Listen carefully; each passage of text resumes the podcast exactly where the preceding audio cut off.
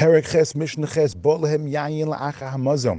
say a person is finishing his meal now, and after the meal, wine comes out. He only has one cup. What's the issue? We know that certain things need wine, right? You have to have wine by Havdalah, you have to have wine by Kiddush. But do you have to have wine by benching? And now you only have one cup of wine, you want to drink it. But if you drink it now, you're not going to have wine for benching. So what should you do?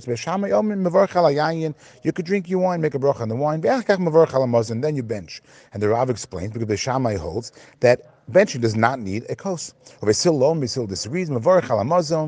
No, you have to bench first. Because Beis Hillel holds that you do need a kos for benching. Now, this whole issue is only discussing where the kos, the wine came out after the meal. But if it came out during the meal, then for sure you're allowed to drink it, even though you'll end up not having a cup of wine by benching, because during the meal there's no obligation to bench altogether. So therefore, there's no problem at all. The Mishnah continues now with new halacha. Onin amen acha yisrael hamavarich.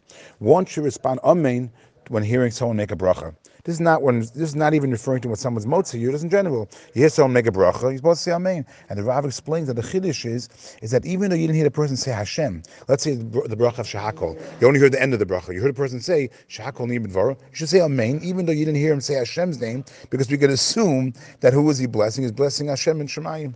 The in omnin onin am amen acha hakusi However, you're not allowed to respond amen to the bracha of a kusi ad yishma kol habracha until you hear the entire bracha. Because if you didn't hear him say Hashem's name, then it's possible that maybe he's praying to to an idol. Even though we mentioned earlier in the Mishnayos that the, the Tana holds that the kusim did convert properly, but there's always that possibility that maybe he is praying now to his idol, and if you're not respond, respond amen to the bracha of a kusi until you hear him say actually Hashem's name.